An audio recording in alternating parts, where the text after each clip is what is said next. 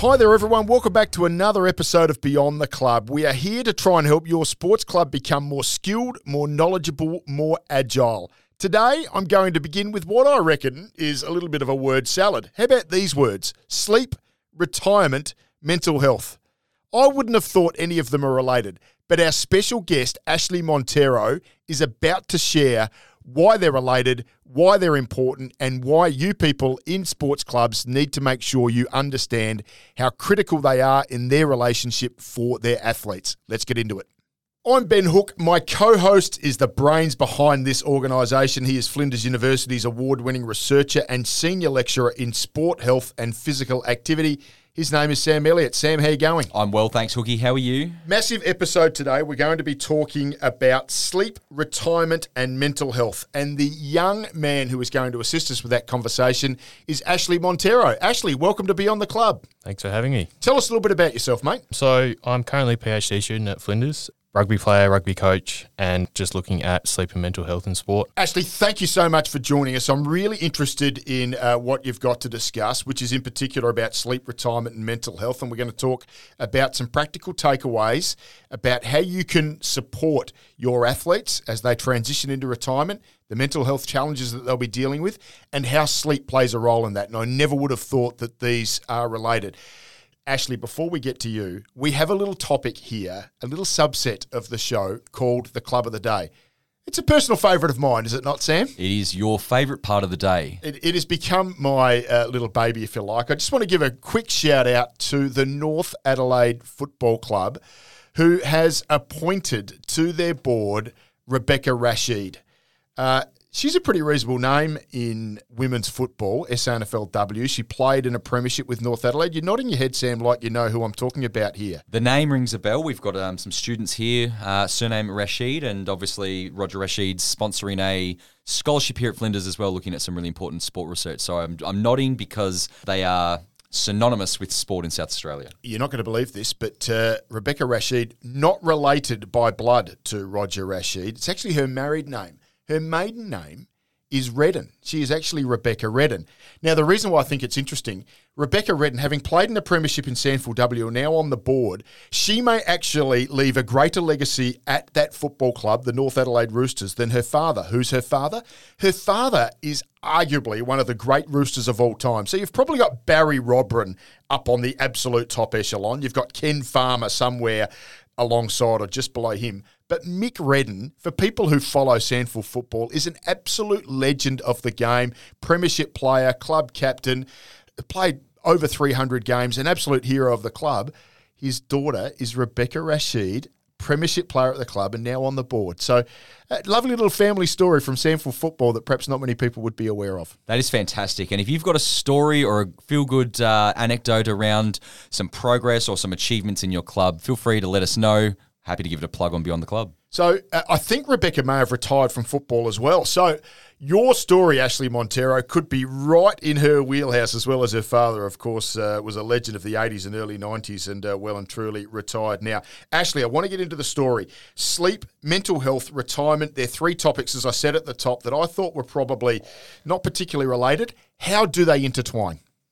Yeah, so there's a big relationship between uh, especially sleep and mental health. So there's a bidirectional relationship between the two.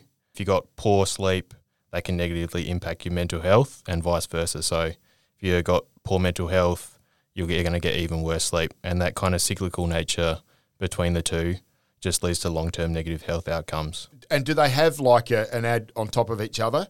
you've got bad mental health, you sleep poorly, you're sleeping poorly, your mental health goes gets worse, your mental health is worse, so you're sleeping worse. Do, do they just keep building and building and building? Yeah, for sure. If these issues don't get treated, then they just build up on top of each other and then just continue to get worse. Where do athletes come into this? I can understand that. I think anyone, if you're playing sport or not, you know, would appreciate that bad sleep is clearly going to impact your mental health. Where does athletes come into this conversation, you know, as a researcher? Um, so there's kind of two components to it for athletes. So you've got the high pressure environment as an athlete. So you're looking at psychological demands from that as- aspect.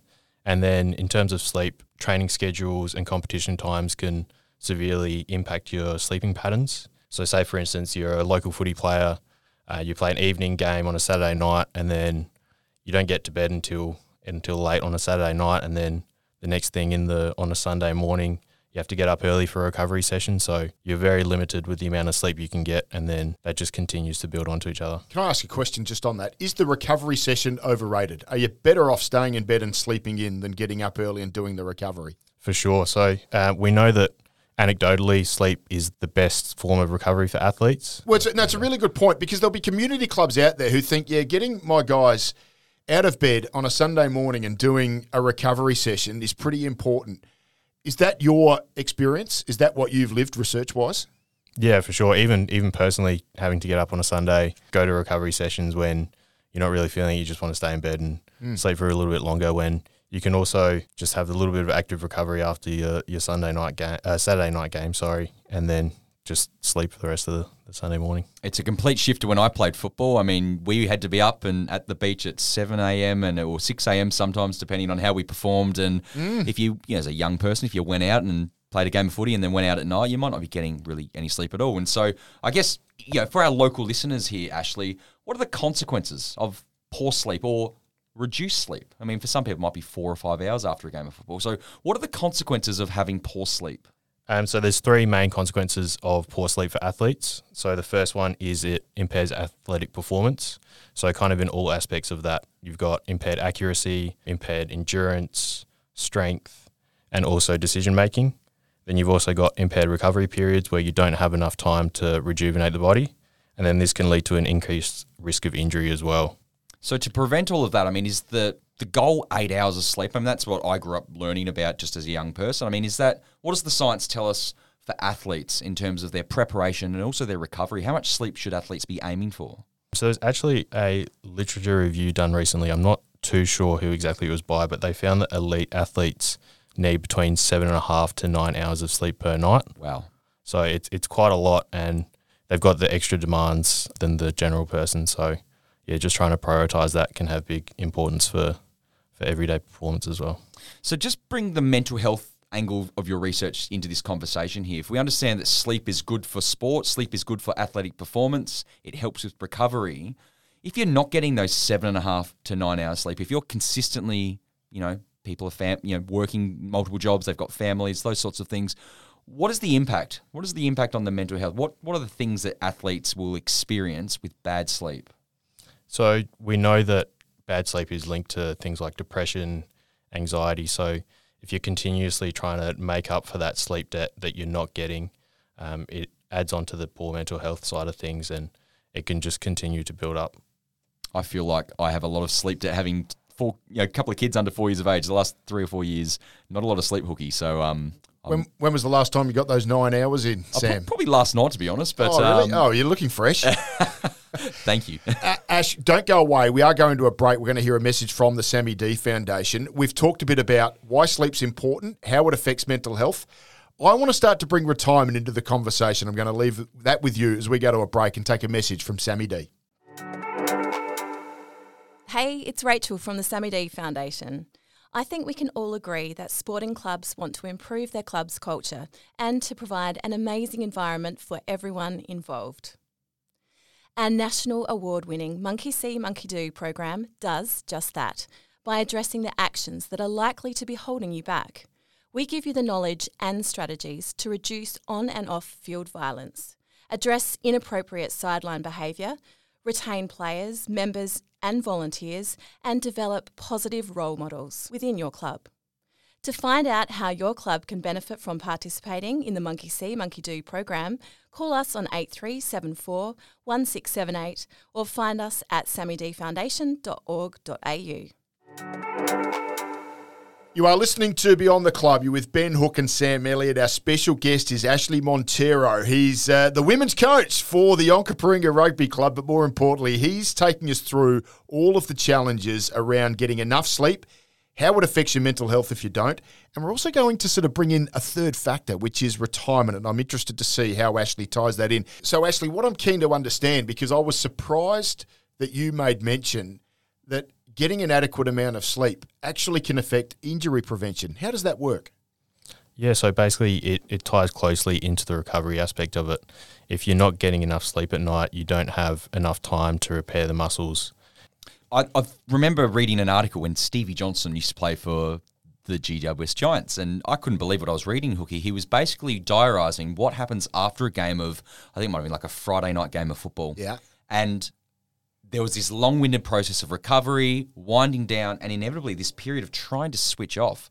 Ashley, is this a phenomenon when you're looking at athletes and retired athletes, sleep, mental health? Is it a challenge? And, and what can we learn about that? What can we potentially do to help athletes switch off and inevitably get to sleep? Yeah, it's a huge challenge. So I worked on a bit a bit of research with some guys at Central Queensland University, um, and we looked at the sleep behaviours of elite AFL players surrounding competition. So we looked at sleep the night before, the night of, and the night after game. Um, and basically, the main findings are that although players were getting enough sleep the night before a game, their sleep patterns the night of the game were significantly impaired. So they didn't have enough. They had delayed sleep onset time, and they also woke up significantly earlier the following morning too. So that kind of ties into the the early morning recovery aspect of it as well. Sure. And Hookie, I think there'd be a lot of young athletes that would be listening to this. Like they might be nervous before the game and it might impact the ability to go to sleep. They might wake up early because they are uh, in anticipation, maybe some excitement or whatever it might be for the game.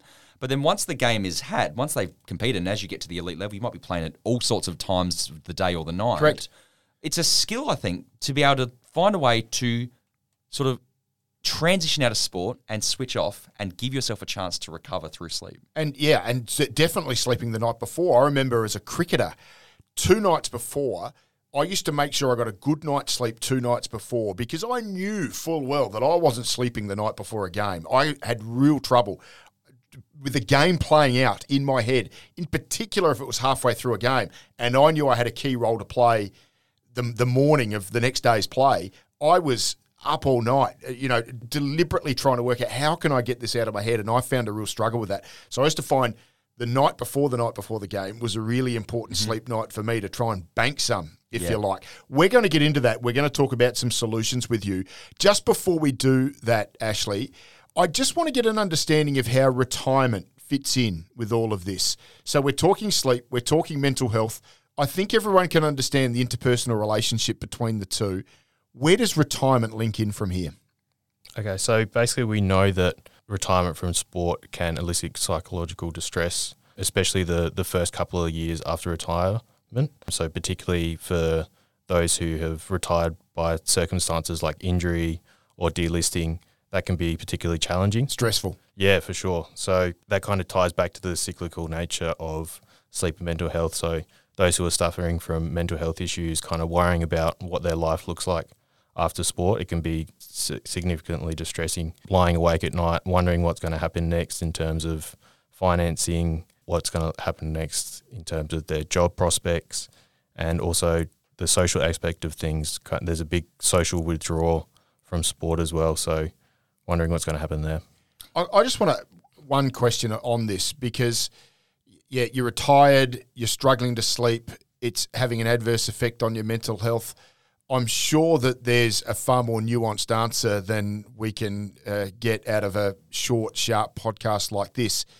But medication, and I'm not talking about illicit medication, I'm talking about sleeping pills and those sorts of things that often people are prescribed.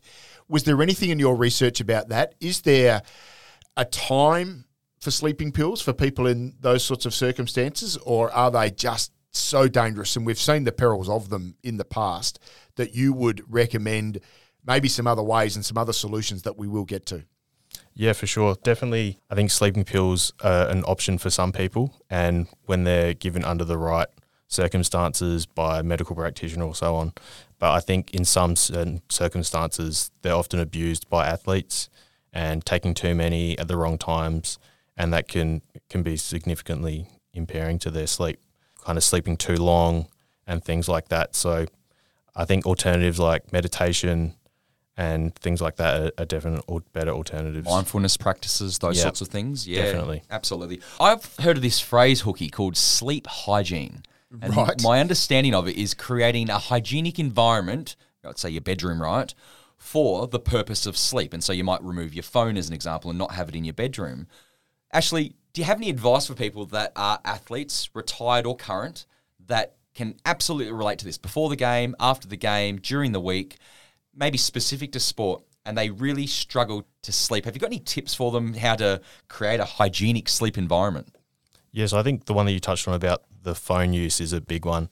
So try and avoid phone use before bedtime, specifically within that half an hour beforehand. Even putting your phone to the other side of the room so you're not inclined to use it. Can't and- reach it. Yeah, exactly. And when you're getting up in the morning, you have to get up, go turn the alarm off, and then you're out of bed. Not trying to be in bed when you're not sleeping is another big thing.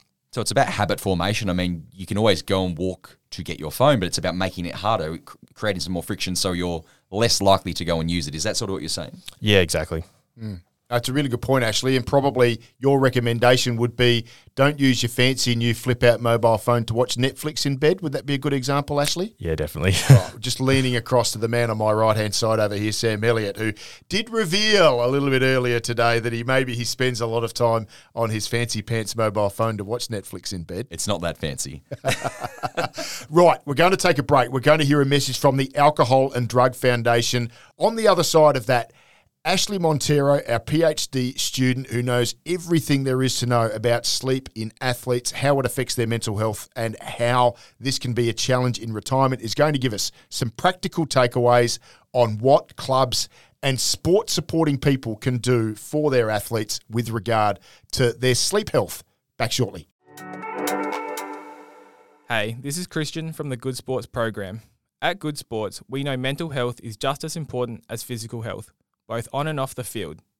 With one in five Australians experiencing mental ill health every year, it's more important than ever to make sure your club feels safe, connected, and supported. That's why at Good Sports, we provide a free online mental health learning module to educate players, coaches, and parents within your sporting club. Access for free now at goodsports.com.au. Fast Four time at Beyond the Club. Ashley Montero is with us. He's talking about sleep, he's talking about retirement, and he is talking about mental health. The fast four takeaways, Ashley, we try and come up with four sharp, practical, easy to digest points that clubs and athletes can take away as to what are really good ways to improve the particular topic that we're on, of course, today sleep, mental health, and retirement. Give me the number one point that you think would be critical for people involved in sports clubs with regard to sleep, retirement, mental health. So I think the first one would be emphasizing how important the relationship is between sleep and mental health, educating people on the risks of not obtaining sufficient sleep and the impacts that that can have on your mental health too. So it is actually incumbent upon clubs, therefore, to be encouraging their athletes to get adequate amounts of sleep because that will help their mental health. And there's no escaping that.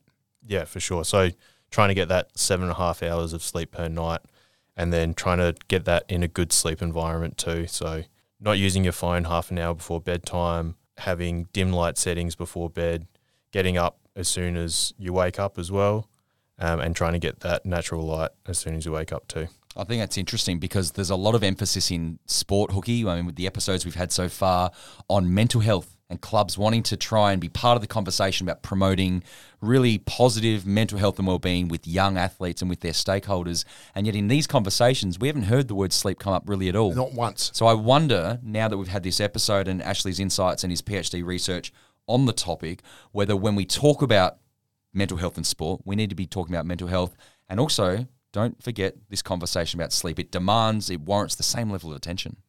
So, Ashley, we were just talking before, understand the relationship between sleep and mental health. You did just start to touch on a couple of points about some active things you should be thinking about when you go to sleep if you're aiming for a good night's sleep. And I think we've talked about the practicalities of keeping your phone apart from where you're actually sleeping, whether that's the other side of the room or another room. Just give us that description of maybe even what Sam was touching on about sleep hygiene, about creating an environment that helps you sleep. What are some of the practical examples of that? Yeah, so basically, you want to have your bedroom is just for bedtime. You don't want to be going into bed, laying in bed for an hour, and then trying to go to sleep. So, getting into bed to go to sleep, not having your phone on you for the half an hour before you go to bed, and just put it on the other side of the room. Um, if you need to read, then just read from a book, um, and then just get up as soon as you wake up to and try and get natural light You as were, well. you- sorry to butt in. You were talking about um, uh, a sleep diary uh, like a, or using your smartwatch as well. Just describe a bit about why that could be helpful. So I think monitoring your sleep is a super important thing, um, and that can help you to make sure that you're getting enough sleep each night, and also the quality of your sleep. So that can be a useful tool for for coaches and for athletes themselves to know um, their their sleep quality. So things like Fitbits and smartwatches too can show you um, the type of sleep that you're getting, how many times you're waking up during the night, and things like that. So it's super important. What about uh, the topic that we did touch on a little bit before about maybe coaches putting sleep as an important factor over and above recovery? Would you accept that as a premise? Yeah, for sure. I think sleep is so important for for recovery, and we know that it's one of the best forms of recovery for athletes. So, if we need to not necessarily get rid of um, those early morning um, recovery sessions, but kind of move them to a bit later on in the day, maybe say 2 p.m. or even the night straight after a game, um, just so we're getting that recovery, but also allowing athletes to sleep when they need to as well. I think that's really fascinating. And, and what you've highlighted there for me are four really important points. If you're in a club right now listening, understand that sleep and mental health are inextricably linked. You cannot have one without the other. Uh, the second point there is creating a really nice sleep environment. I'm going home tonight and I'm going to try for one night, just for one night, to see if I can create a sleep environment. It's going to be my phone, my what do you call it before? My my fancy phone. I'm going to try and move yeah. that. Yeah, you are you are a phone snob. I think would be the term that I would describe you as, Sam. It's not that fantastic, but it is a new phone. Um, number three, schedule your recovery. Schedule your recovery if you have to have it, but allow sleep first. I think that's what you're saying here, Ashley. And number four, monitoring. You mentioned about the smartphones. You want to elaborate just a little bit more on what monitoring can look like? What if you don't have a smartphone or a, or a, a smartwatch as an example? What things could you do just to help, I guess, assess your sleeping patterns? I think a sleep diary is just a nice, simple thing. Just each night record the time you went to bed, the time you think you approximately went to sleep, and also the time you got up, and just record that over a week or two. Just see whether the timing of your sleep is regular, so you're getting regular sleep patterns, kind of same bedtime every night, same wake time every morning, and I think that's a useful tool to to make sure you're getting the right amount of sleep. Brilliant. My wife has a saying: "Sleep is for the weak." She believes that staying up to two o'clock in the morning working and then getting up at six o'clock in the morning again is uh, a healthy approach to life. She will be getting played the episode, uh, this episode of our podcast. Ash Montero, really interesting stuff. Good luck with Onkaparingas this year. Go very well. and thanks you. for joining us on Beyond the Club. Thanks for having me. So that's a wrap on this episode of Beyond the Club. A big thank you to our young PhD student, Ash Montero, and the information that he has shared. You can access the resources mentioned in this episode in the show notes or by heading to our webpage, flinders.edu.au forward slash shape. I'm Sam Elliott on Twitter. I'm Ben Hook One on Twitter, and of course, Beyond the Club is on Twitter, Instagram, LinkedIn, Facebook. You name the social media platform, you can find Beyond the Club there. Thanks to our crew in the Flinders Good Vibe Factory. Our producer is Shana Knowles. Our music has been created by Ben Watson, and our wonderful artwork. Big thank you to Alicia Menzel. Wonderful episode that. Hope to see you again next time at Beyond the Club.